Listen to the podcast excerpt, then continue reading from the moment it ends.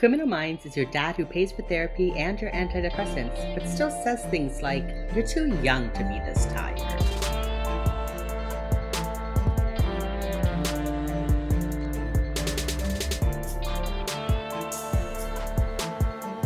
Hey, James. Do you want to record an episode of our very cool new podcast, Wheels Up? B, I would love to record an episode of our new podcast, Wheels Up. It's a Criminal Minds podcast. Yeah, we're hitting this branding real Yeah. early.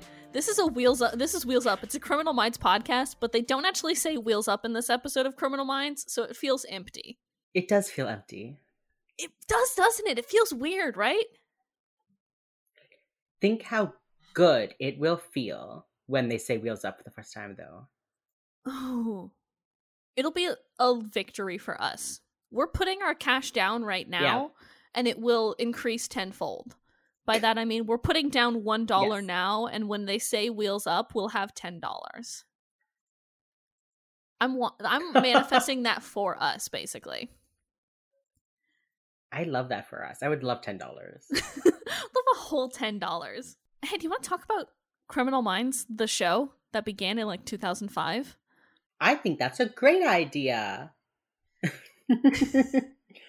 yes. This is corny as fuck. I do want everybody to know that I am aware that it's corny as fuck. You know, sometimes you just need an intro. We'll get there. This is episode one. That's valid. And Okay. also, wow. Episode 1 is like a hmm. time capsule to 2005. Everything about it screams 2005. It really does. From the lack of female characters in the first episode to the like thick ass laptop.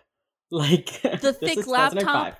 the like AIM chat room that sh- the Ugh. Vic is using.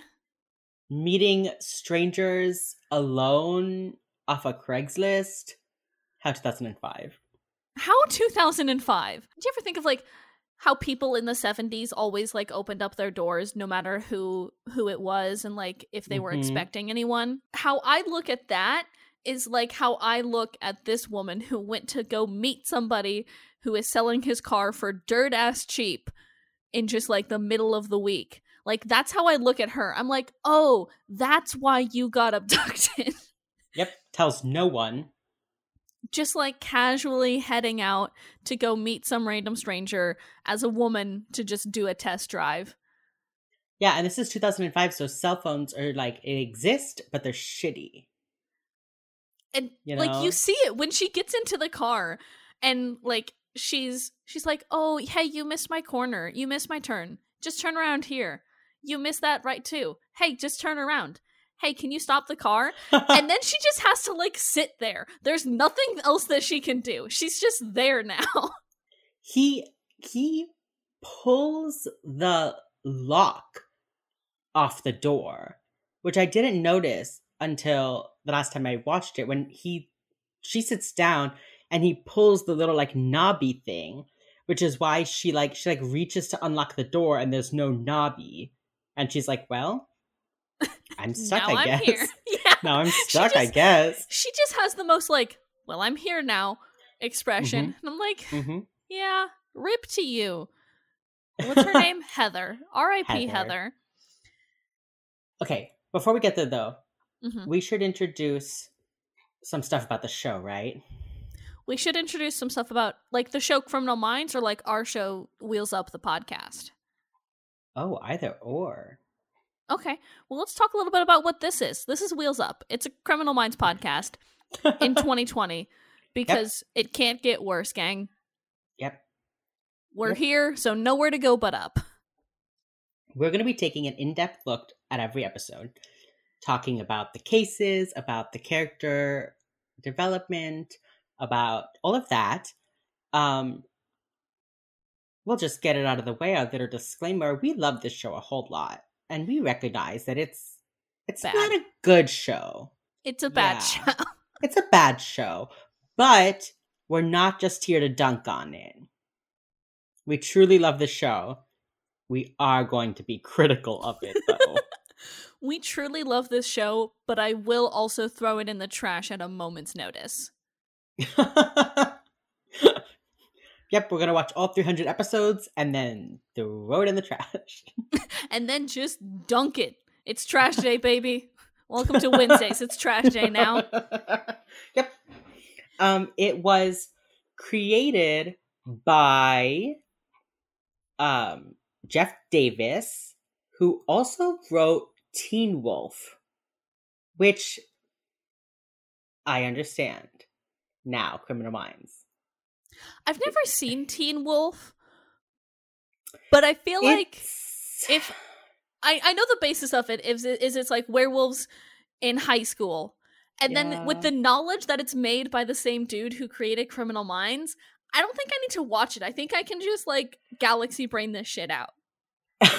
you know, I've been putting off Teen Wolf because I was like, I'm not particularly interested in it. It's like one of those shows that's like very um homoerotic for guys, yes. like uh-huh. guy gays, and the women keep dying. It's like one of those yeah. shows. Which, you know, go for it, do your thing. But so is Criminal Minds. so but also so is Criminal Minds. but Criminal Minds does give us a little bit of that gay girl vibe, which makes it, I guess, a little better. yeah, it makes it a little more palatable for me, a big fucking lesbian. yeah. As a gay lady type person, it does make it easier to watch. Um, it's like um, the cough medicine that goes down a little bit smoother because it tastes somewhat like cherry. That's Criminal Minds. yeah. Where you're like, ooh, grape flavor, but it tastes nothing like a grape. That's Criminal yeah. Minds. yeah. You're like, ooh, cherry cough drops, love this, while you're like hacking up a fucking lung. It's perfect. Ah, uh, God, I love Criminal Minds. So, what we like about Criminal Minds is the way it takes its characters seriously. It really fleshes them out. It makes us care about them and want to know that they're okay and want to keep watching and see what happens to them. Mm-hmm. And I also love that the cases are so wild. They're just it's, so crazy. This show fleshes out very competent people. and then mm-hmm. it throws a curveball at you like Spencer Reid doesn't know how to use a microwave.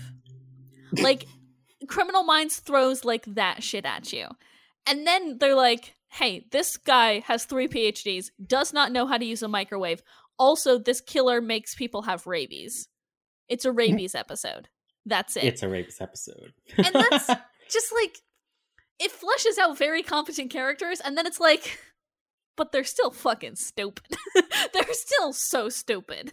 Emily Prentiss has been living on her own for decades. Can't cook to save her fucking life. Like, yeah. okay. Like, literally, like, are you good?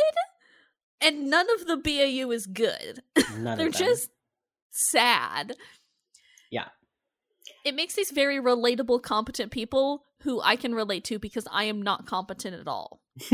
that's just yeah. That's the dynamic. It brings it really brings the FBI down to the everyday person's level. But also fuck the government. Like fuck. But also fuck the They're government. also cops, so fuck that. Right. but we are definitely team. All cops are bad. These just happen to be idiot gay cops. These that we that we vibe with, I guess. yeah. No, you're correct. All cops are bastards, but these are my bastards. Also, like, all the characters, like, I know they're in the FBI, but they also kind of all hate the FBI. It's really weird, isn't it? They're all like, the government doesn't do this good. Then, yeah. But why are you still there then? Yeah, I saw somebody describe Hotch as like a libertarian. He's like in the government because he knows how bad the government is. So he's like, I need to be here to do at least some good. That's how all of them feel. Yeah. They're like, oh, we can help people and use government resources. Yeah, I guess we should join so that Literally. there's like some good people doing some good. But it's like none of them are particularly like, they all hate every team of local cop they all hate the cops. They hate, they, like, like, hate the their higher ups. FBI, like the director, the fucking like the hierarchy of FBI bureaucracy. They hate yeah. that shit. And then they're just like, "Can I just go and catch serial killers some more?" And the uh, the directors are like, "Sure, I guess." like, listen, what? I'm just here to use your jets yeah. I just don't have the resources on my own, so I have joined the FBI. But I'm not one of you. That's what Criminal Minds feels like. I It think that's feels why it's like palatable. so desperately trying to be like the edgy goth kid. But you're Yeah. in a school full of preps. I'm sorry. You're kind of still a prep.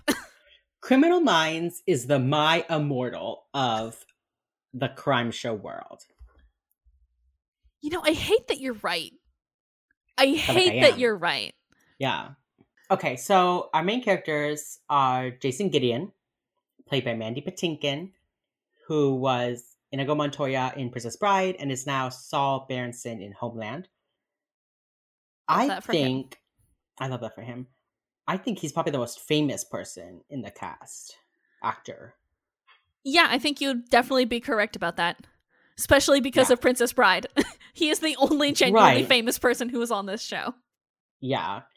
Um in the show, he is also very famous. He's like the profiler that everyone knows.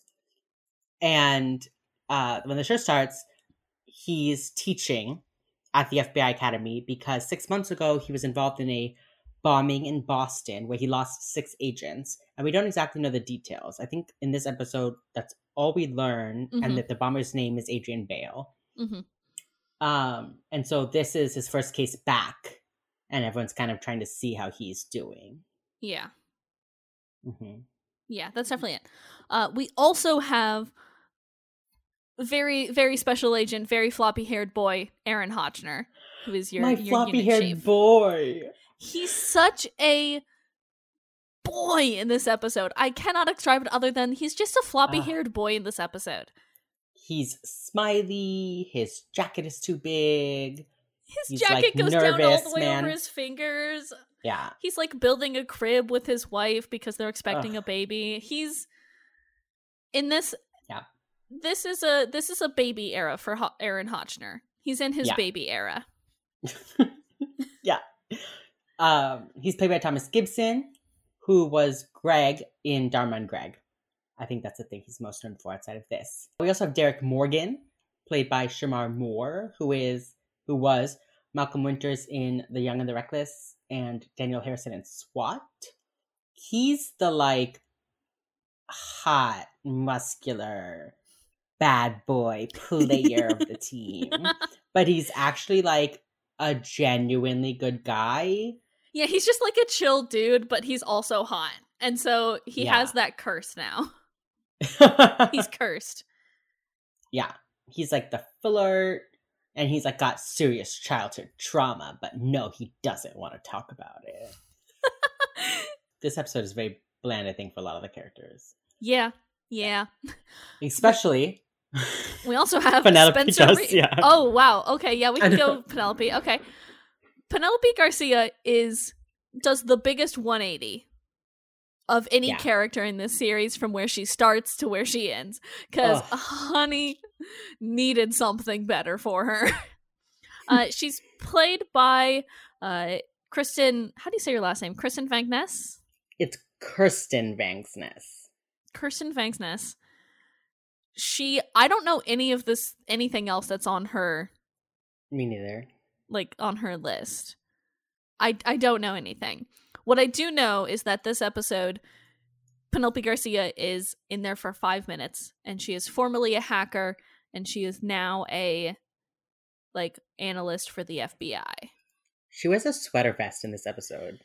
It's possibly the most unfortunate thing in this episode. Possibly, yes. Just oh, I feel so bad for Yeah. her.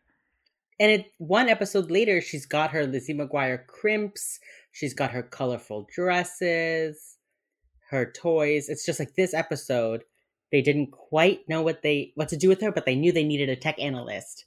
They knew they needed somebody who wasn't there that they could call, and that's Yeah. what they needed. That's just that's just Yeah. it. That's why she's in it for two minutes. They're like, yes, this character does exist. Okay, bye. now talk about your boy.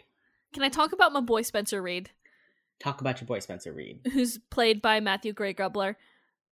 Who the only thing that you have listed here for him is that he's the voice of Simon in the Alvin and the Chipmunks movies, That's which like feels like a very a very Matthew Gray Gubler thing. Uh, yeah. He's the resident genius who has like three PhDs and is 24 years old and can read 2,000 words a minute or some shit. He is bonkers. yeah. He's also the most annoying character on this show. I do love him deeply, but he is the most annoying character on this show. I think that he definitely has the most complex development and growth. Like from episode one, skinny boy, to like post prison drug addict. Like, He goes on a journey. yeah. The show loves to just like make him go on a journey. Yeah. And then pretend like it didn't happen. Exactly. Yes, exactly. Yeah. Also, in this episode, let's just talk about the one the the one other lady who's in this episode, the love Mhm. of my life, Elle Greenaway. I love her. I love her more than words can describe. hmm She's played by uh, Lola Glaudani. Glaudini. I didn't look up how to pronounce her name beforehand. How dare you? I'm. You're gonna learn. I'm not the prepared host of this podcast. Oh, I see. I have come in here five minutes ahead of time with a V8 energy drink. Had to, like, I'm flying by the seat of my fucking pants here, y'all. You will learn. I am not the prepared one here. Yeah. And I'm the one who makes a Google Doc for every episode, writes the case, writes the outline. and you also keep like handwritten notes. I Yeah. Am lucky that I wrote notes. I love this podcast very dearly. I am not prepared at all for ev- anything ever. That's cool. That's good. But can we talk about Elle Greenway? Because We can talk about Al Greenway, I guess. she hates men with a passion, and I oh love my that for her. She hates men. I have a quote to talk about in a later episode that I wrote down. Okay, here's the thing. I I don't like Al Greenway, but like I understand her and I sympathize with her.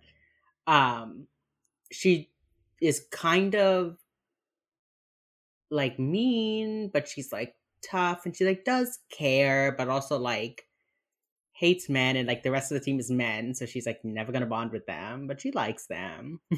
But she does. think- She bonds with Spencer quite a bit. Yeah, and Morgan a little bit. I think the fact that she has the background in sex crimes probably like informs a lot of that mistrust towards men for her. Which is valid. Because I mean, I don't trust yeah. a single man. So, like, me too, Queen. Join the club, trust- honey. I trust Aaron Hotchner. I would trust him to help me fill out paperwork. Nothing else. okay, He okay. could help file my taxes. That's it. That's it. That's true. That's true. okay, so um we know that JJ is there. She's not in this episode, so we'll talk about her next episode. hmm The episode that we're talking about this week is season one, episode one, Extreme Aggressor, directed by Richard Shepard and written by Jeff Davis. This is one of those episodes that is very, very clearly written by a man. you know, when women do things that women wouldn't do, Yeah. that episode was written by a man. this one, definitely written by a man. Also, like, I think the whole moody storyline of like listening to Metallica to go to sleep and like playing an obscure Japanese board game by yourself, like, that's all stuff that men think is like, It's not even an obscure game. It's a very popular game, but they That's treat fair. it like it's something none of them have ever seen before, and only Spencer knows what it is. Like, yeah. it's a popular Yeah. board game. It's in my closet right now. I bought it from Walmart, and yet only Spencer Reid knows it. Yeah. Oh my god, of course. but it, it very much feels like a man was like, who is this like badass serial killer guy gonna be? And it's like fast cars and Metallica and Yeah, angst, you know. yeah. you're correct. You're one Mm-hmm. thousand percent correct. Yeah. So a woman, Heather, goes to test drive a new car that's like this kind of car that she's obsessed with. So like a Model Z or whatever. Yeah, like some sort of old sports car. Yeah. It looks cool. Um, I don't know shit about cars, but it looks cool. it looks like one of those cars that like only short people can sit in, though. You know, like low to the ground, legs too long. Like, I am short people, and I will take that car. yeah, do it. My wife is six foot one. if I never have to like hop up in the like cab of a truck again, I will be happy. Let me take this car, please. I'm five feet tall. I will That sit is- low to the fucking ground. Are you five feet tall? Five feet and three fourths of an inch. The three fourths of an inch is very important. Oh, don't worry. I'm five foot five and a half. I tell everyone I'm five foot six. Trust me, I know. Not that it matters. My wife is six foot one, so I might as well be five feet tall. Um. Okay, so while the unsub is driving her home, he takes the lock out of her car, out of the car, punches her, knocks her out. he also does that in one hit while he's driving. He just straight up like Yeah! fist horizontal and knocks her out. Yeah, how does that work? That is not how that works, right? He Well- does not like one hit KO her. There is no way. He I mean- looks like one of the punchy robots. There's no force. Rock'em sock'em. exactly. Well, I think, you know, that's supposed to be like a clue when we meet his partner who's like wimpy. Like we're supposed to be like, yo, but that guy like fucking punched her in that the guy fucking face. rocked her shit, and this guy could not lift a twenty pounds. yeah, yeah. Okay, but like people do like punch and knock people out in one hit. I think it's just the like Yeah, but like the angle- horizontal. Yeah, just like Yeah. the angle to this, like this wouldn't knock me out. Like this, for this audio experience that we're doing, a punch to my cheek would not knock me out. A punch like directly to my nose or to my face would knock me out. But like to the cheek, I'm just gonna turn my fucking head. Like, bro. Yeah. Yeah, that's wild. Um okay, so we find out that he's been dubbed the Seattle Strangler. Love that branding for him. Love it, but I wanted to point this out that in future episodes it becomes a thing where they try not to name killers. And like if a me- the media has already named a killer, they go out of their way to like get rid of the name, you know, because they don't want to feed into the power. Yeah. But in this um episode, they're like, "Yep, that's a thing." They don't mention it. I wonder if something, if that was something that they updated because the actual like practice. I think that, and also I think that's one of the things that they use JJ's character for a lot. Is they use the sort of like media liaison to control the media, and like that's one of the Mhm. things that they make her do, and that's sort of like a sticking point for her in the first early seasons. Is like, well, I'm gonna go tell everybody to stop calling this guy the Seattle Strangler. so you all have fun doing the actual work. I'm gonna go make deals with reporters. Like that's Yep. it. Yep. Um. So based on his previous victims, they have they know they have thirty six hours to find her alive. So we got a time crunch. And so this is sort of introduced at the at Quantico at the behavioral analysis unit's offices where Spencer Reid goes down to grab what the fuck is his name? Jason Gideon. Wow. How Wow. am I already forgetting Jason Gideon's name? Uh he goes down to grab Gideon. Gideon's like, "Okay, cool. Like I'll send you some notes while you guys are on the plane." And Hotch's like, "No, no, no. You're coming with us." You're coming with us. It's like, oh no, my first case back. Oh no. Right, and the assistant director of the FBI tells Hotch to keep an eye on Gideon. You know, see how he is. He might still have PTSD. hmm See, You like, know. if he's fit for field work, I think is sort of the language Yeah. that she uses there. And uh, so that is sort of the secret task that Hotch has this episode is trying to find out if Gideon is ready for field work and also trying to keep that fact from him so it's a surprise. Bum bum bum. They have a suspect super quickly. Yeah. they they do some okay before even all that Okay. they yeah. do some bullshit involving profiling and like cars this is another Yeah. way that you can tell a man wrote this episode is they focus a lot on what kind of car the killer drives. Specifically, yes, because the case focuses on like Model Z cars or whatever, but also because they estimate that this killer drives a Jeep Grand Cherokee. and they come up with it out of thin air. Pull it out of their asses fully. Like they it starts with a logical train of thought. We need a big car to transport bodies. Yes. Great. And it's probably going to be like a sports utility vehicle because you know he's not leaving them in the city he's leaving them in these abandoned areas so it's got to be something good at off-road great Cool. it's a jeep Cher- cherokee duh It's a Jeep. Specifically, it's a great Jeep Cherokee.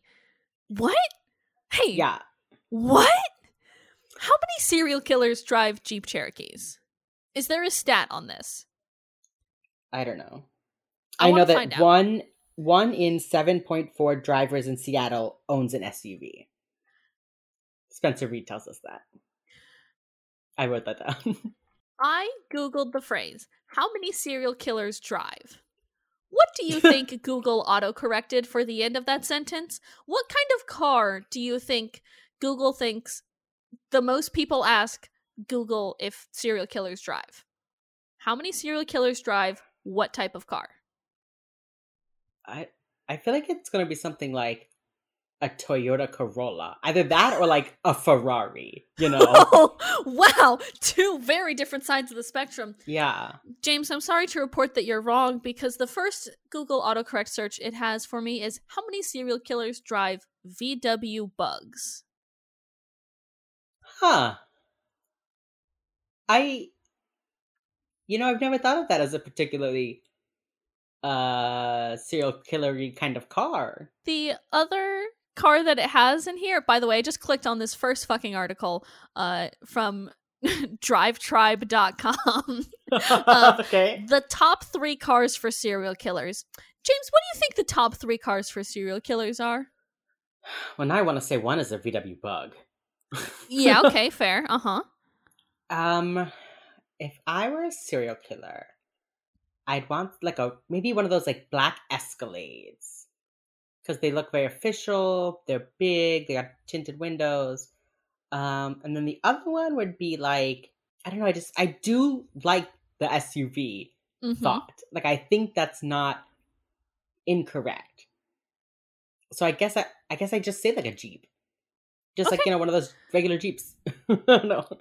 The fun thing here is that one of your guesses is on this list. Okay.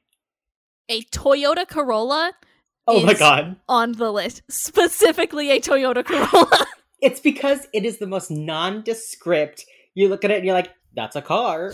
yes, that's what a car looks like, you know? That's like- That's like the stock photo version of a car in my head. If I think of a car, I'm like, yeah, Toyota Corolla. when a little kid drives a car, they're driving a Toyota Corolla. The, the other others? one on here is like a Ford, one of those big like Ford Ecoline Ecoline va- vans, one of those like bigger vans, the Mhm. ones that you can like put people in the back of. Things that you see Like like, electrical killer. companies go. Yeah. The other one is a uh the other one's uh just like a, a a Ford truck for, you know, all the in the middle of nowhere dumping that you do of bodies is just like a Ford Mhm. truck. So none of them Are a Jeep Jeep Cherokee. So what the fuck, Criminal Minds? Hey Criminal Minds, what the fuck? yeah? Hey, Criminal Minds, stop. Hey Criminal Minds, don't profile my Jeep Cherokee, please. I just want an efficient sporty car. Yeah. And they also um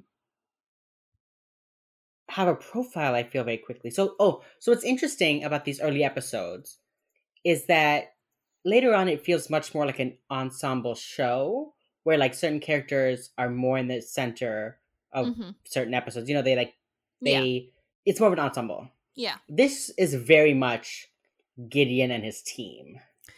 The early seasons are very Gideon focused. Yeah. And this episode is a lot of him staring at a whiteboard while Morgan and Reid and Hotch talk about the profile. And then out of nowhere, Gideon turns around and goes, We've got the profile. And, then it's like, are you going to inform anybody else? No, Yeah. he's just got it. And Morgan's like, seriously? Seriously, dude? Morgan's very unhappy with him this whole episode. As he as he should be. Yeah. As he should as Morgan deserves. Yeah. So we also learn in this episode that Hotch came from the Seattle office to the to the BAU. So he Mm-hmm. has like some fun, like casual, like fun moments with the Seattle uh office. Like he's like, "Hey, I worked here for 2 years. You better fucking remember my name." Okay, Hotch, I love that. Okay, sure, dude. Uh the other thing that I've noticed about this episode, and I think it speaks to your point about like this is the Gideon show for now, is when they go to deliver the profile, it's just Gideon. Nobody Yeah. else says a word. It's just Gideon of like this guy you wouldn't realize on uh, you wouldn't recognize him on the street. And he's like surrounded by the FBI people. Yeah.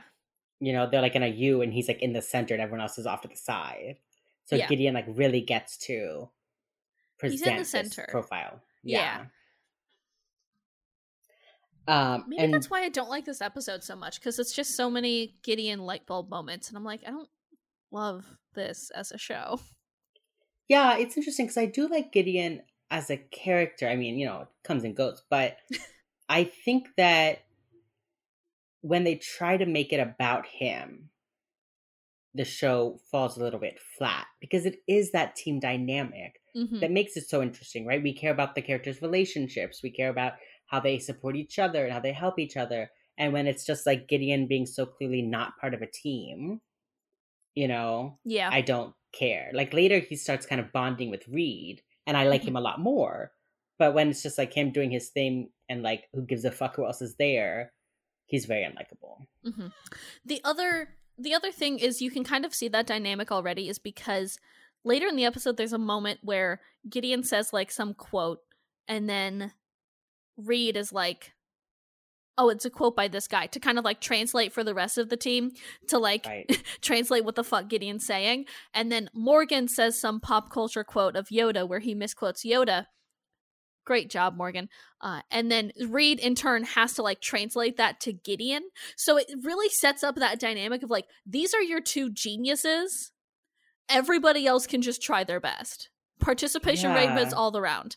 These are your two geniuses though and i think that's why i don't like gideon because he's a much less likable genius than reid is even reid has true. his moments for me where i'm like eh. but I think Reid, because Reid, I don't think is particularly likable in this episode either, but he becomes more open with the team. And once he starts feeling like their friend, Reid becomes, you know, he's still the genius character, but now he's like a person who happens to be a genius. mhm. You know, whereas Gideon, I feel like Gideon's entire personality is being a profiler. His entire personality is that he's smarter than you are. Yeah, and, And also I he has hate PTSD people like kind that. of. Yeah, exactly. Yeah. Okay, so they find this guy Richard who was in jail for petty theft and they think that he's the guy. So they set up a sting. But they don't tell us that they set up a sting, which I think is a fun thing they do. We are just as surprised as Richard here because we just see literally apropos of nothing. It just cuts to this lady walking up to a house. And that's it. You know what? I just had a thought. hmm in later episodes, I feel like they treat the audience as part of the BAU team. When the team is discussing things, they're explaining things, and you feel like you're hmm there in the room, part of the process. And so when they do, because they do things like this later on where they don't tell you something is fake or they don't tell you something is a lie, but they do it, and at the same time, other members of the BAU team also think it's real. You know, so when it's revealed, it's a surprise to a character as well as to you. This is just like, we're going to confuse our audience. This is just like, hey, do you know women exist? Oh yeah, the first female character in this episode that's not the victim. And we're talking about Elle Greenaway. Elle Greenaway, love of my life. I just like literally it just hard cuts to Elle crossing the street. And Yeah. you're like, who is this? Yeah, at night alone. Yeah, she walks up to this like normal looking house, and uh, an old lady opens the door. Very elderly lady, uh, and there are like children crying in the background. Obviously, wild house that that's here right now. Uh, and Elle's like, "Hey, I am house sitting down the street, and when I came back, all the doors were unlocked and the lights won't turn on. Is there somebody who can come look through the house with me?" And you're like, ooh, who is this? You don't know who this is. You don't know this is an FBI agent. You're just like, ooh, is she gonna get abducted too? Is this a thing that's gonna happen?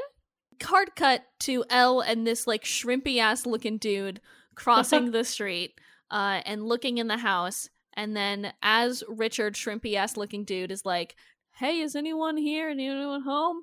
Uh, the FBI just pours out of every single like hallway in this house and Elle slaps some fucking cuffs on him. And you're like, ooh, Queen, who are you? Let me talk to you. But then she's immediately like needy to Gideon and is all like, see, I did a good job. Hey, But she's also opening on your team. She's also like, I'm not going to send a SWAT team in a house with children. And you're like, her. okay, responsible queen. Love that for you. then she's like, hey, let me join the BAU.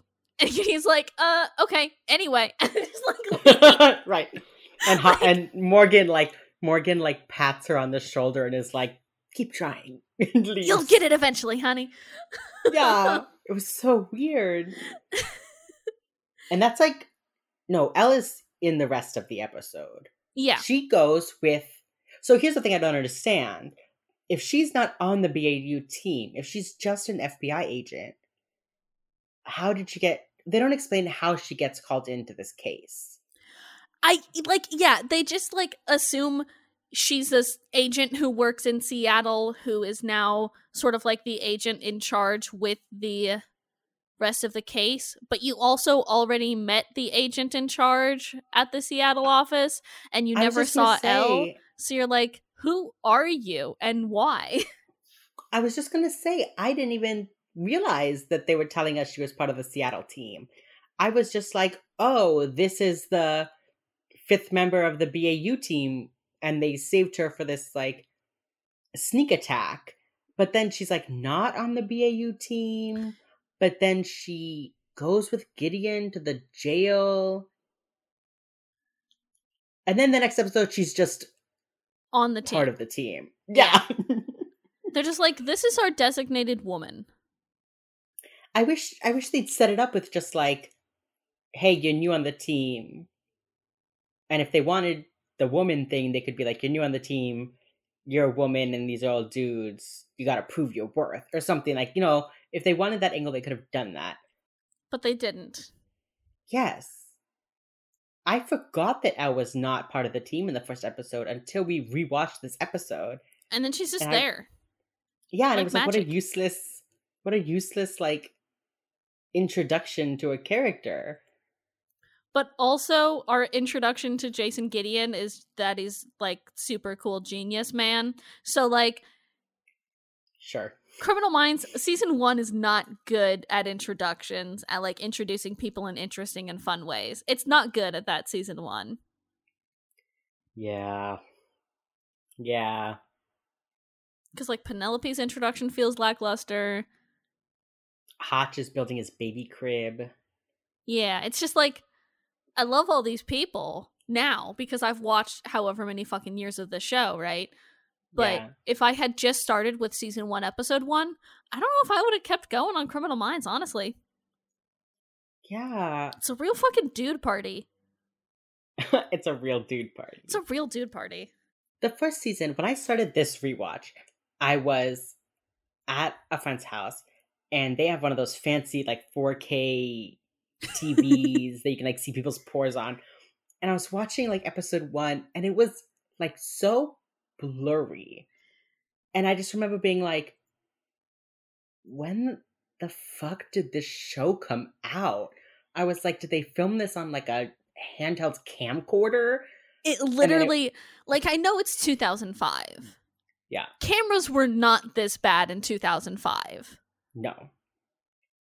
I think I I think it's one of those things where when you watch older shows on newer screens, there's Yeah. already distortion. the the archival process was not kind to this show because you already have to like for example when you put something out on tv right you have to put it to like a certain color setting and it needs to be a certain size and a certain aspect ratio obviously that color setting looks like garbage on anything other than like a regular tv played over airwaves right because when you think about it it's wild that TV works at all because people send pictures through waves in the air and you Mhm. get them on a box in your house. Like it's wild that that works Yeah. at all, Yeah. but it also works because we've kind of really like pared it down to a science of like okay, well it shows reds very well.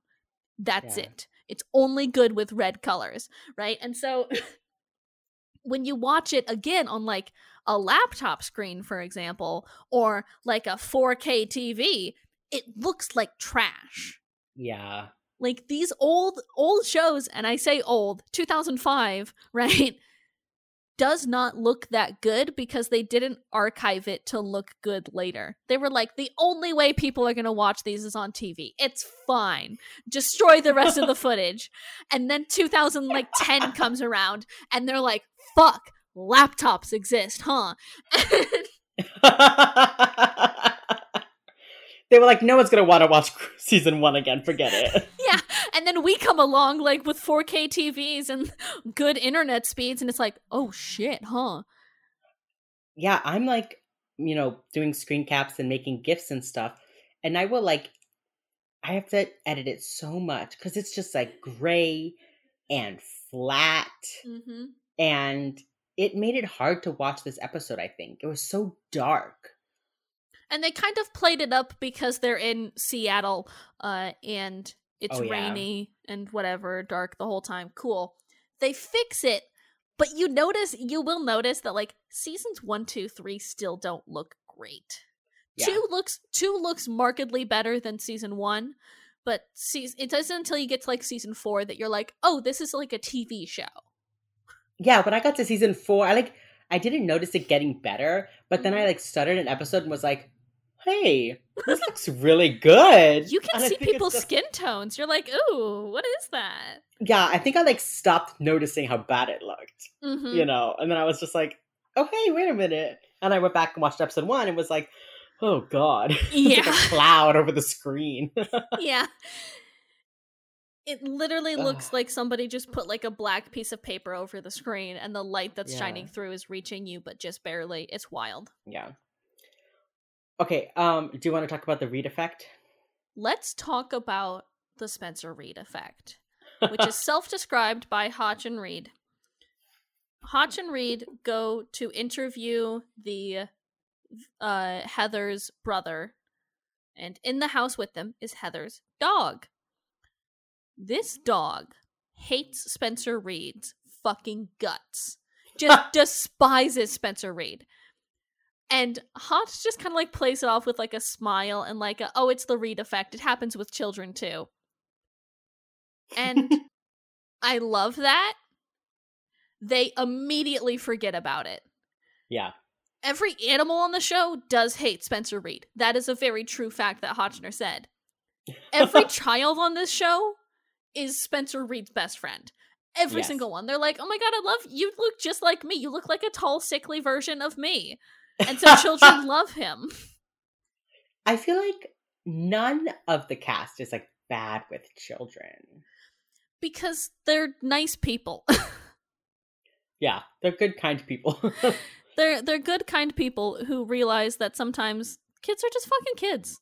And they're stupid. That's fine. Kids are dumb as hell. You gotta be nice to them. Exactly. They don't know anything. Kids know statistically nothing.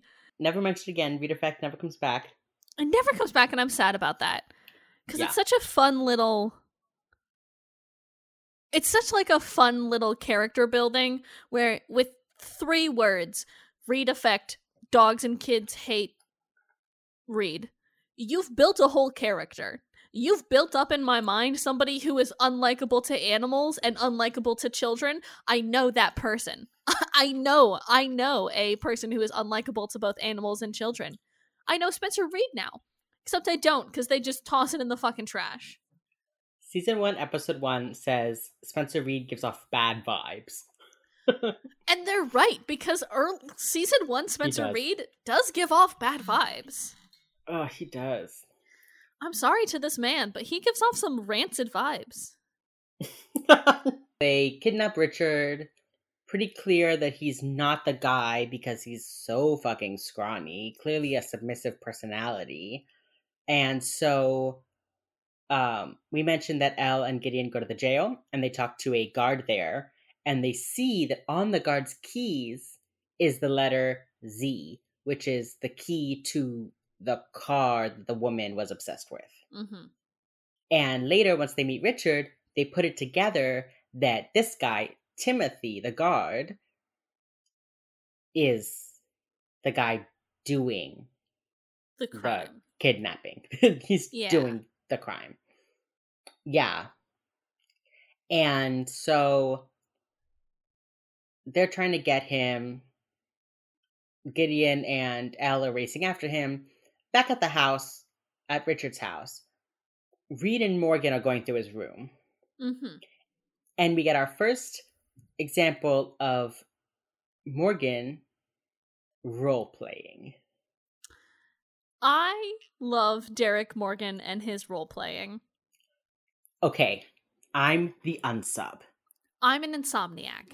I can't sleep. Let me lay down his bed. What do I do to fall asleep now?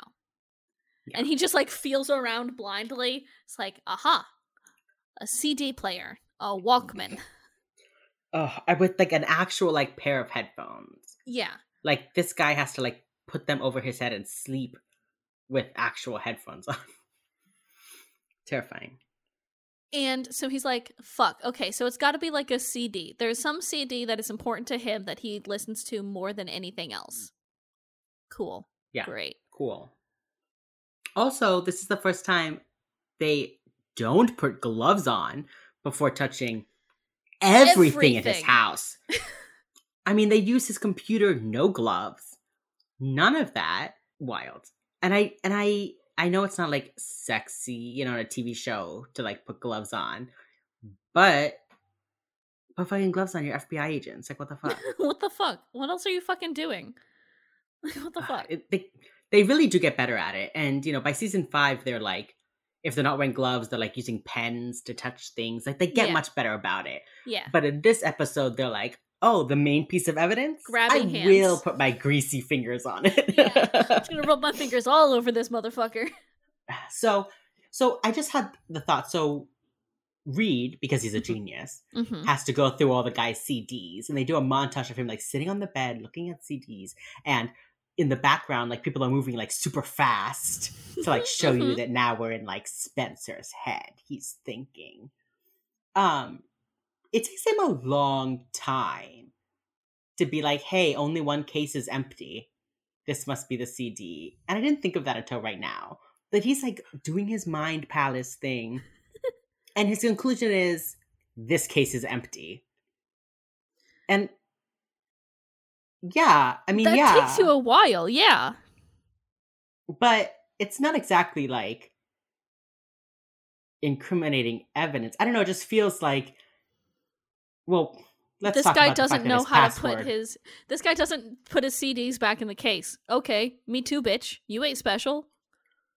Yeah, like, he put his CD. The CD is in the computer because that's why it's not in the headphones.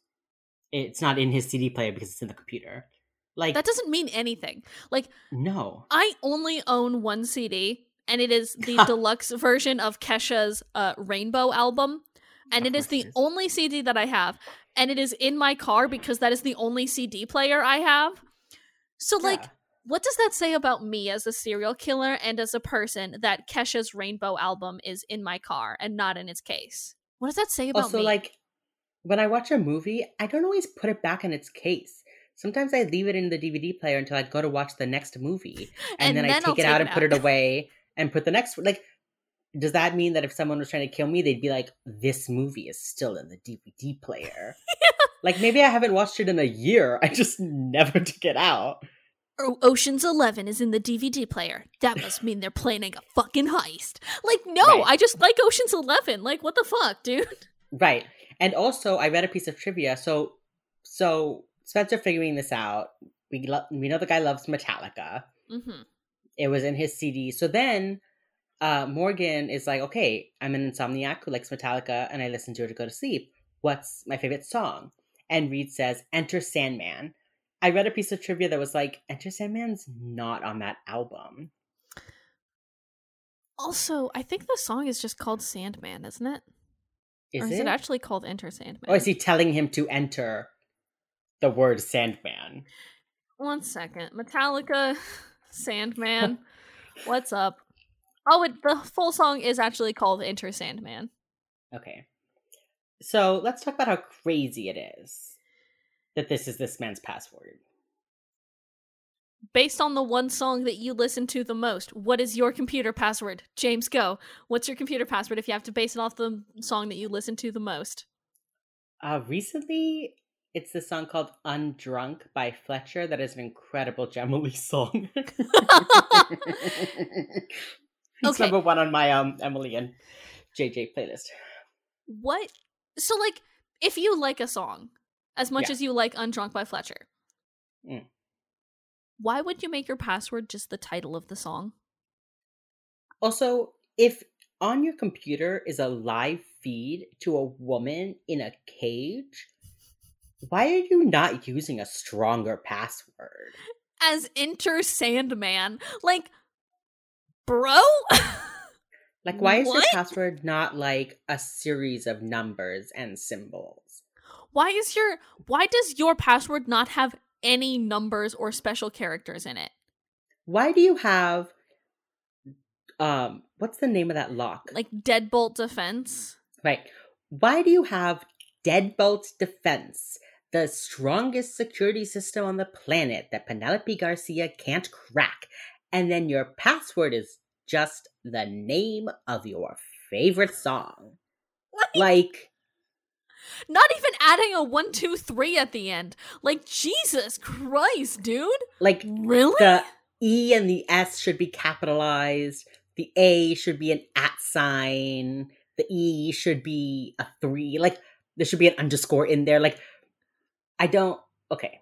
I mean, I guess we should go back to a point that this is 2005. That is also true. That's what I was just about to say. This is 2005. We did nobody had a good password in 2005. Remember when they started asking people to put a number in their password and how many people's just like brains broke because of that? yeah. But also, Uh, how did the best security system on the planet, Deadbolt Defense, just let you put in the word Sandman as your password? I feel like the Right. strongest security system on the planet should be like, please put a number, any number. Enter here, not one password, two passwords. yeah.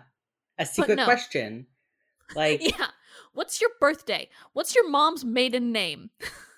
what high what was the name of your high school mascot? that guy was poor as hell. How expensive do you think a security system like that is? Oh my god. like fucking McAfee ad blockers a hundred dollars a month. like you know this deadbolt security system is gonna be like five hundred dollars to buy, and this dude is like so poor he's living with his like old Grandma. grandmother and his like sister and nephew. Like He probably put it on his serial killer credit card. You know they have unlimited funds. he read in the back of of Villain Weekly that there's a discount code. Use discount I love killing people to get 20% off of Deadbolt Defense. Hey guys, welcome to my villain channel. Here I'm gonna show you Affiliate some link fun in the description. Buy things off my Amazon wish list. Like, um, okay. I'll get 10%, you'll get 10%. It'll be great. everybody wins. Jesus. But it was 2005. YouTube didn't even exist in 2005. God. Um okay, so they get in the computer. And I don't know if it's like already up or if they just start clicking files. I think they, they- just start clicking things randomly. It's they Derek. Morgan. He just starts clicking things. He's like, "Oh, hey, also the guy just has like a video clip on his desktop. Like it's not even in like a folder. There's like a shortcut to it on his desktop." Literally, like the the uh the pro the webcam viewing program is just like there. Yeah. Like if you're not a if you're a fucking killer, really, you just leave that Yeah. up? Yeah. So they look at the video. Derek and Reid are watching the video, and Reid notices that the light is swinging back and forth. And he says, Well, the earth doesn't tilt, but the water does. So, So it she's must in a be- boat. Yeah, it must be like a boat, a boathouse or something. So the other part of the team, Gideon and Elle, have been tra- uh, chasing down the Model Z car, hmm and they stop the guy. They pull him out, and it's somebody else. And the person says, "Some guy at the parking garage gave me a hundred bucks to like drive his car home for him." Yeah. And we get the wonderful Gideon screaming, What is the make? What's the make? He says it exactly like Brad Pitt in Seven. What's in the box? He just What's like in the yells. box? Yeah, he's just What's like yelling at this dude, like, "What's the make of your car?" It's like it's a fucking Dodge truck. Jesus Christ! The dude's just like on the ground crying. Like, what did I like, do? give him a fucking second, damn, dude. Ugh, they have no time. They gotta save this girl. Gotta save Heather. So they realize the boat's in Allied shipyard. And This whole time, by the way, Hotchner is interrogating Richard, mhm. who is just bullying Aaron Hotchner. He's being so mean to Aaron. He's such a little piece of shit. Oh, I love him though. Everybody Aaron Hotchner interviews bullies Aaron Hotchner. Yeah. It is a thing about him. I don't know what about his whole face and serious demeanor says bully me, but he has like a kick me sign on the back of his suit perpetually. It's like in the early seasons, he looks too happy and like young, so they bully him because he's happy and young. But then he looks so broken and sad that they bully him for being broken and sad. Truly my favorite thing of this like take no shit FBI agent gets bullied by local 22 year old. Like, Wouldn't Like, you like to know, weatherman? yeah. the other thing, one other thing I want to Mm. mention before we go into like the final sort of part of this episode. While they are at the house, Spencer finds this game of Go that Richard is apparently playing with himself. He's playing against himself, which is not a good way to play the game Go. But Reid is like, well, this is a very popular game that nobody else on the team has ever heard of. There's profiles for like every player. You know, some people count points, some are aggressors, some are defenders, you know. And somebody asks, like, oh, well, what's Richard? And by looking at the still board, not even like looking at like the state of the game or anything, just by looking at the board, he looks up very dramatically and says, extreme aggressor. And they say the name of the episode in the episode, and so that's t- 10 points in my book. I love it when they say the name of the episode in the episode. Mm-hmm. They don't always do it, but when they do, I love it. It's corny. That's corny and good. Um, but also, I don't think that you can just look at a board game and necessarily know how they've gotten to this point. You absolutely cannot. like I think like in chess, right? There's multiple ways to get to your pawn being on e6. You can't just look at it and be like, "Oh, well obviously, he's an extreme aggressor." Like there like you can't just look at the state of the game at one snapshot and be like, "Perfect. Done." Isn't isn't Go also don't you like flip the Yes. tiles over? Yes. So like there are even more options than chess. Yes. Yeah. There is Hmm. no reason for Spencer to have known extreme aggressor. Yeah. Like, shut up, Spencer. Shut up. You little fucking punk ass kid. I'm gonna bully you. Shut up, Spencer. He's wearing like a red striped polo shirt. And he looks so small. He is wearing clothes that are at least three sizes too big for him. Yeah. Yeah. He wears brown corduroys for a very long time Yeah. in the show. He does. Uh poor Spencer. So talk to me about Okay, the yeah. about the dramatic end of this case. Ooh, yeah. So Gideon and Elle get to the Allied shipyard. hmm And we see so Heather breaks out of the cage on her own. You love to see that. I love that for her. Yeah, I love that for her. He basically like when she pretends to be, I guess, asleep, and he opens the cage to get her, and she like surprise attacks him and knocks him over and gets out. And she makes it all the way out of the boat onto the dock before he can grab her. Yeah, I love that for her. I love that we Yeah, get to and- see her do that. Yeah, and Criminal Minds is very good about that. It is. I think Criminal Minds does a great job in showing victims saving themselves or trying to save themselves. Mhm. Um, it doesn't feel passive, and I think that's something that I really like about this show compared to like a Law and Order or a CSI or an NCIS because we get to see them save the victims. You know, like it, it is about solving a crime, but it's not about but the crime hasn't already happened. Yeah. You're not like, oh I'm so I mean, I guess some crime has happened. I mean, crimes have occurred. That is the basis of this show. Crimes have occurred. but at the end you get to save someone. And when they don't save someone, it's like a capital T thing.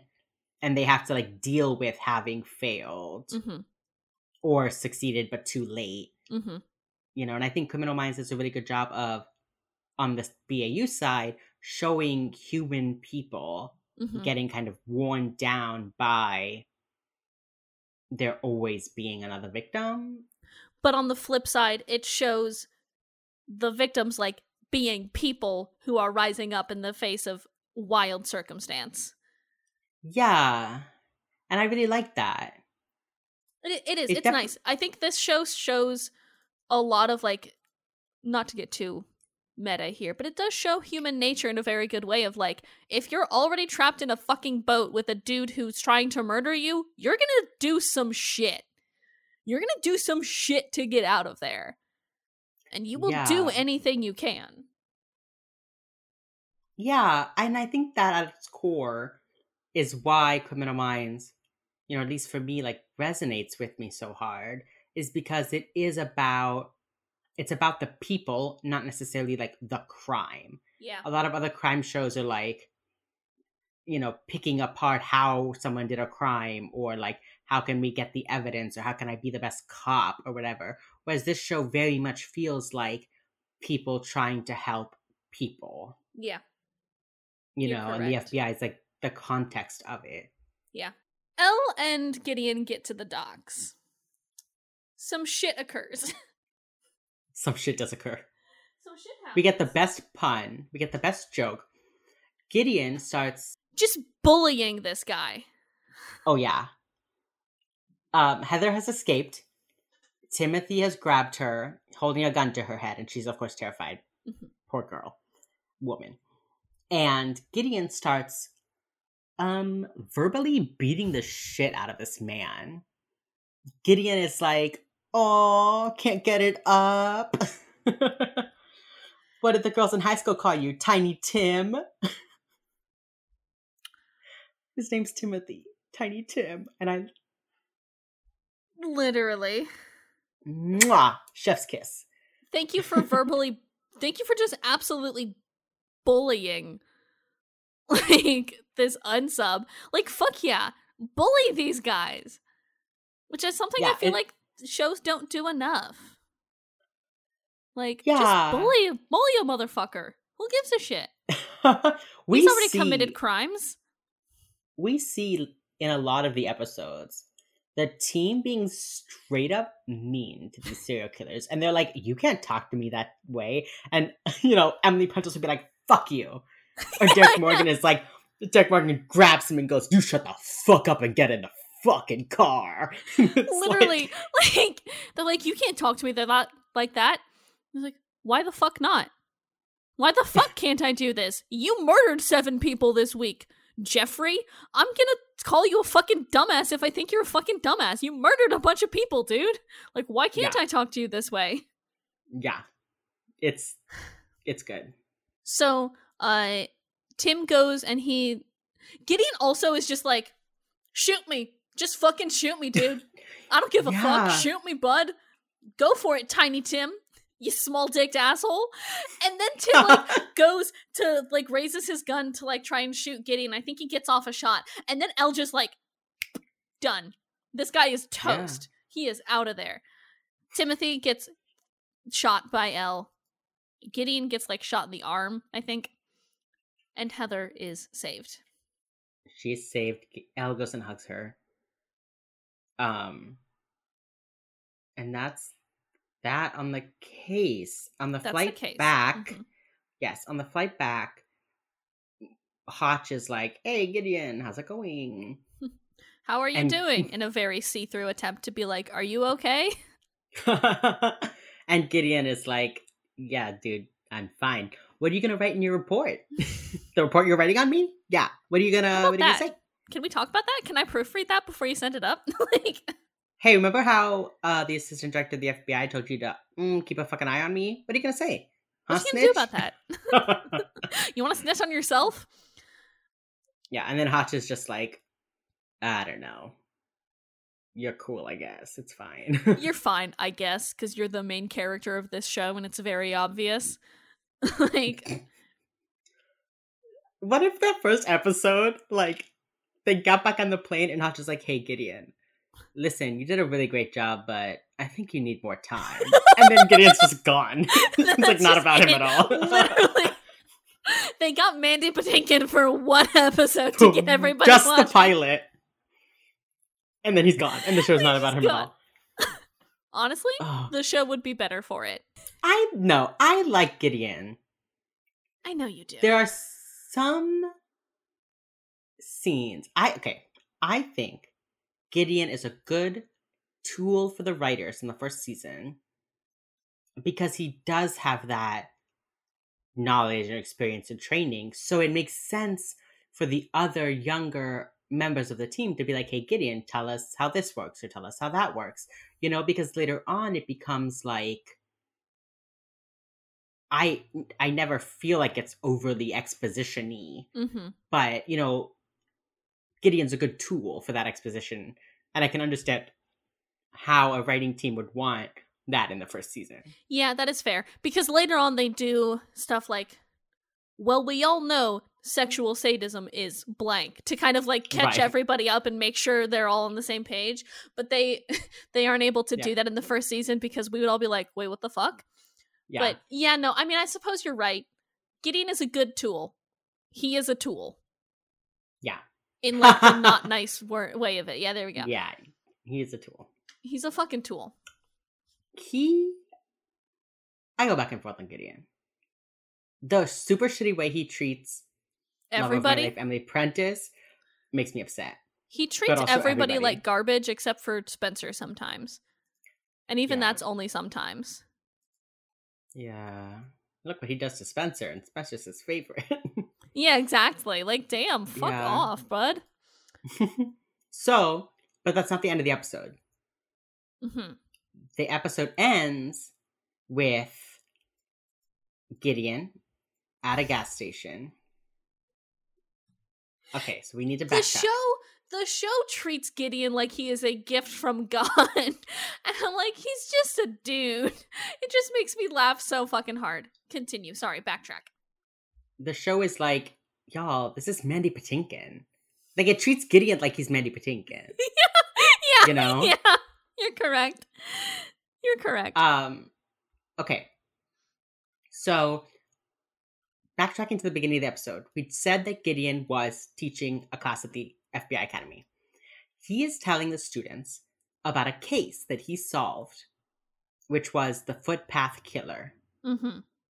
Who had a stutter. And there's a thing, and it goes on until the next episode too, of like, how did Gideon know why the footpath killer stutters? And at the beginning of the show, he's saying, We knew he would drive an old truck. We knew he works like a blue collar job that doesn't require any education. We know that he's a coward and we know that he stutters. So, end of the episode. Gideon's at a gas station. They don't give any context for like time period. Yeah, you like know, he's like- just there. Yeah, you could think that like he's solved the case and now he's driving elsewhere. So he's at a gas station. I've said that like four times now. And he's walking inside and he picks up like a Butterfinger and goes to the counter and is like, Yeah, I'm gonna buy this. Puts it down, looks up. The guy staring back at him is the creepiest man I have ever seen so creepy. greasy, huge eyes, trembling, and behind him are a bunch of Polaroid pictures of close ups of faces, like the way that someone who might steal from your shop, you take a picture, put them up. This is the wall of shame. Yes, It's the bad check. The people who write bad checks. right, exactly. And so Gideon, like, puts the candy bar down, and the guy stutters the amount of money he owes him or whatever. Gideon's like, huh, interesting. And, like, looks over his shoulder out the window and sees an old truck. Huh. Interesting. and then turns back to the guy. And when Gideon like pays him, gets the change back, and then he goes to put his wallet back in his pocket, and the guy sees his gun. Ooh. And despite the fact that they're like in the wilderness, and I feel like people in the like a white guy in the middle of nowhere walking into a convenience store with a gun, It's like not alarming. I mean, it is because white guy walking into a store with a gun, but like right, it's not something that you would see and you would be like, oh, that's out of place. right. Maybe it's just because I'm from Iowa, but like that's not super out of place. I mean, I I would be nervous that there's like this man with a gun, but I also wouldn't be like, "Wow, a man with a gun in the woods," you know. Shocking. Never been seen Yeah. before. Anyway, there's this very tense moment where it just zooms in and zooms in and zooms in on Gideon's eyes, and then it just cuts away, and he's like, "Okay, bye," and he gets his candy bar and he walks outside. Later. later bye and you're like oh he knows something like they make it very clear that something is happening and then he leaves and it turns into slow mo and as the exit ep- end of episode music starts playing slow mo gideon looks up and right above the gas machine there's a shiny metal plate Sorry, the gas the ref- machine? The you- gas the pump? Yeah, the Right, gas okay. pump. I forgot and I was trying to be all cool and roll with it. um, it's fine. The gas pump. Right above the gas pump is a shiny metal plate. Gideon looks in it, and you see the guy walking out of the convenience store with like a shotgun, and he holds it up and goes like, and points it at Gideon, and then it just goes, boom, zoom in on Gideon's eyes. End of episode. and like, what the fuck?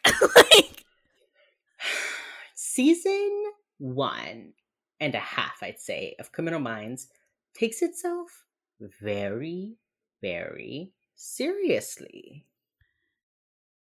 and I don't know if that's a good thing. Like, on the one hand, I think if they'd started it as a comedy, especially like about serial killers in 2005, you know, as a comedy, I think it wouldn't have gone over well. Mm-hmm. But, But at the this same dramatic time- ass zoom in is as close to a laugh out loud comedy moment you are gonna get in Criminal Minds, though. So it's like they're doing it, but they're like, this is very serious. And you're like, okay, but you just zoomed in on his face really dramatically? Is that supposed to be serious? Or like, yes, this is very serious. But it's not. Full as a comedy.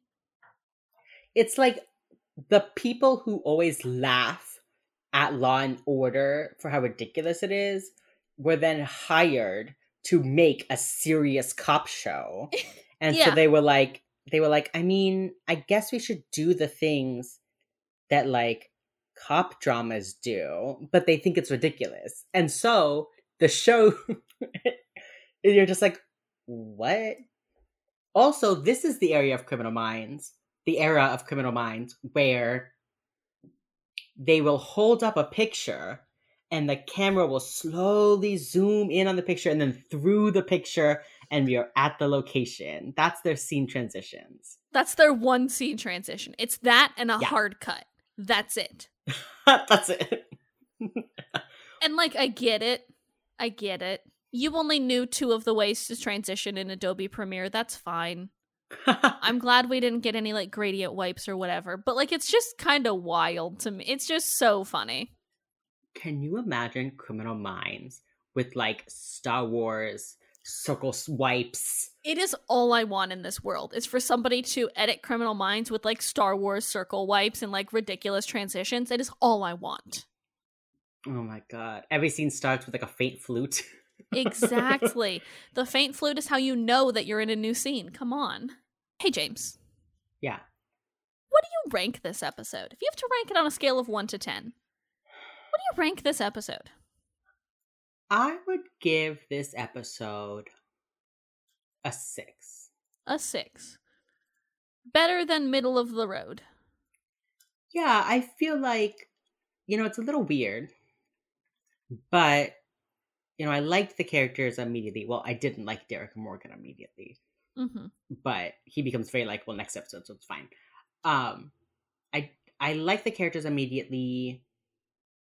I want to see more. I definitely it makes me root for the show, hmm you know. Mhm. And hmm when I pick out my, if I want to watch a random episode, I'm not going to put on season one. But I'm never like upset when I rewatch the show and I have to watch episode one. You know. Yeah. What about you? What do you rank this episode? B. I think I'm going to give it a 4. Actually, Mhm. no, that's too harsh. I'm going to give it a 5.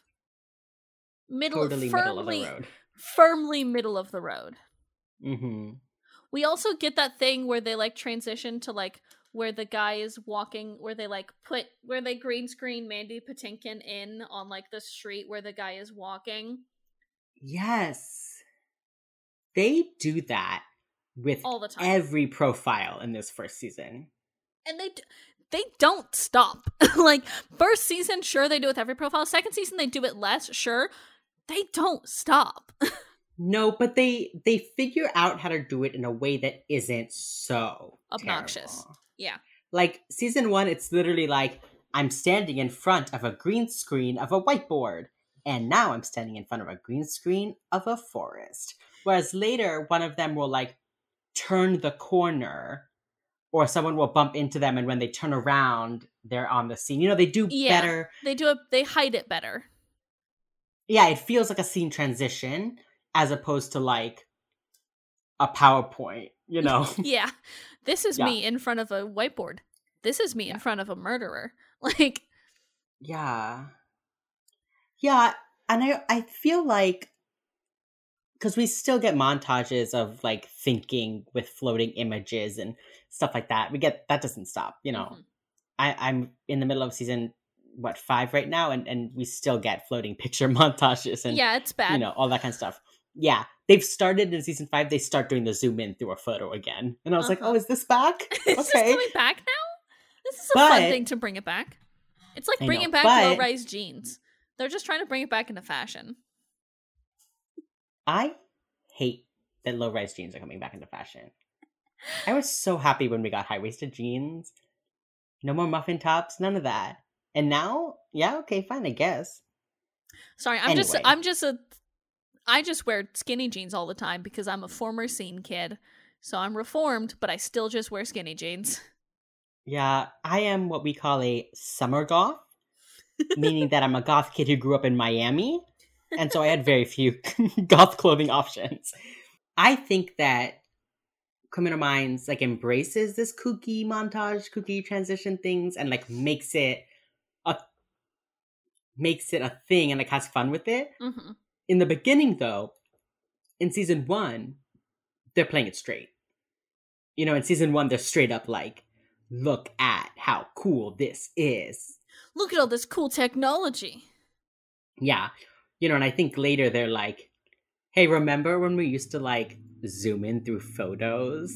We're doing that again. You know, it feels like that. Season one is the first two episodes of a podcast when they haven't figured out all the segments yet. That's like what season one is. It's us right now. Yeah, we are Criminal Minds. Wow. Maybe the Criminal Minds was the journey along the way. Maybe the minds were the criminals we met along the way. Maybe our Okay. mind is the criminal that we've met along the way. Because do you like this case or not? The case itself, the Seattle Strangler case. yeah. Do you like it? I would give the case like a four. Okay. I just think there's too many coincidences in The- how they solved He it. drives a Jeep Cherokee. Yeah. What's the make? What is the make? Yeah. No, you're exactly right. There's way too many Yeah. coincidences and they just like like there's coincidences that Spencer pulls out of his ass, which this show does quite Mhm. a lot.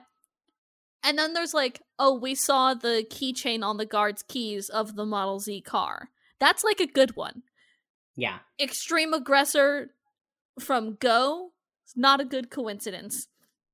Ugh. I do I do like this case. Although now that we're talking about it, I'm like kind of just like, huh. Maybe it's not that great. So I'm gonna give it a five. hmm So I'm just middle of the road, middle of the road. hmm hmm Let's see. Did we miss anything? I was gonna say any of the last points you want to make here? Oh, this is the first time we hear them explain the word unsub. They do I mean they better because they use it a million times per episode. Every episode. Yeah, I think like every episode of season one they explain the word unsub, and then after that they do it like once in the beginning, once in the middle, once at the end of a season. Yeah, they just like You have to get a little quota in every once in a while. Yeah. Oh, I do want to point something out that I think is interesting. The fact that everyone they meet knows what profiling is. They really it's a very wonderful little coinkydink, isn't it? It's just like every person they meet is someone will be like, "Oh, I'm a profiler," and they'll be like, "FBI behavioral analysis unit? That's you?" Like if someone said that to me, I'd be like, "Are you a social media manager?" You know. And then it's like everyone knows what a profiler is. But then when someone has like read one of Gideon's essays or one of Rossi's books or like went to a read lecture, everyone's like, whoa, you're really intense. But like everyone knows what y'all do. Like, just because one cop read a little extra doesn't make them like a fan of you, you know? I just. Hmm. We didn't talk about Derek Morgan very much. he didn't do a whole lot. No. He- But I, I think they. Was just a complimentary to to Reid and then to Gideon. He was just the actor they put on the screen to say, see, we have diversity. We got Yeah. a black guy on our team. And then they added Elle and it's like, hey, look, we have a woman. A Yeah. woman. I do think they set up Morgan's trust issues well, though. they really do, because he does not trust Gideon further than he can throw him. Not at all. And he doesn't for like half of the first season. Which is fair. Yeah. I, I think it's good because I. Derek is definitely the skeptic character. As at least when it should be. comes to people. Yeah. So I do think it does a good job of setting that up. And he's always like, Gideon has PTSD. And everybody else is like, we know. Thank you for saying that, Morgan. Thank you for Yeah, being the audience in this case. Yeah, I was just gonna say, like, he's definitely like me when Gideon's like, we've got a profile, and then just fucking like bolts out of the room. And he's like, And Morgan's what like, the fuck? What the fuck? since when? Yeah, that Since like- when do we have a That profile? was like literally me. Yeah, that was me. So that's it for this episode of Wheels Up, y'all. Join us back here every other Wednesday for more episodes of Criminal Minds and more episodes of Wheels Up, your new favorite podcast. We are also on Twitter and Instagram at at Wheels Up Pod, uh, and then we are on YouTube at Wheels Up Podcast. Follow us everywhere fine podcasts are sold. Yeah, and let us know what you think. This is Yeah. our first episode, and we'd love to hear back from you. Any and all feedback would be super great. Okay, Yeah. that's it for this episode. We don't have like an outro. Wait, I was gonna say more. We were gonna do quotes. Remember? Oh, right. Yeah, go for it. This podcast is not very well planned. What's up? I just kind of go.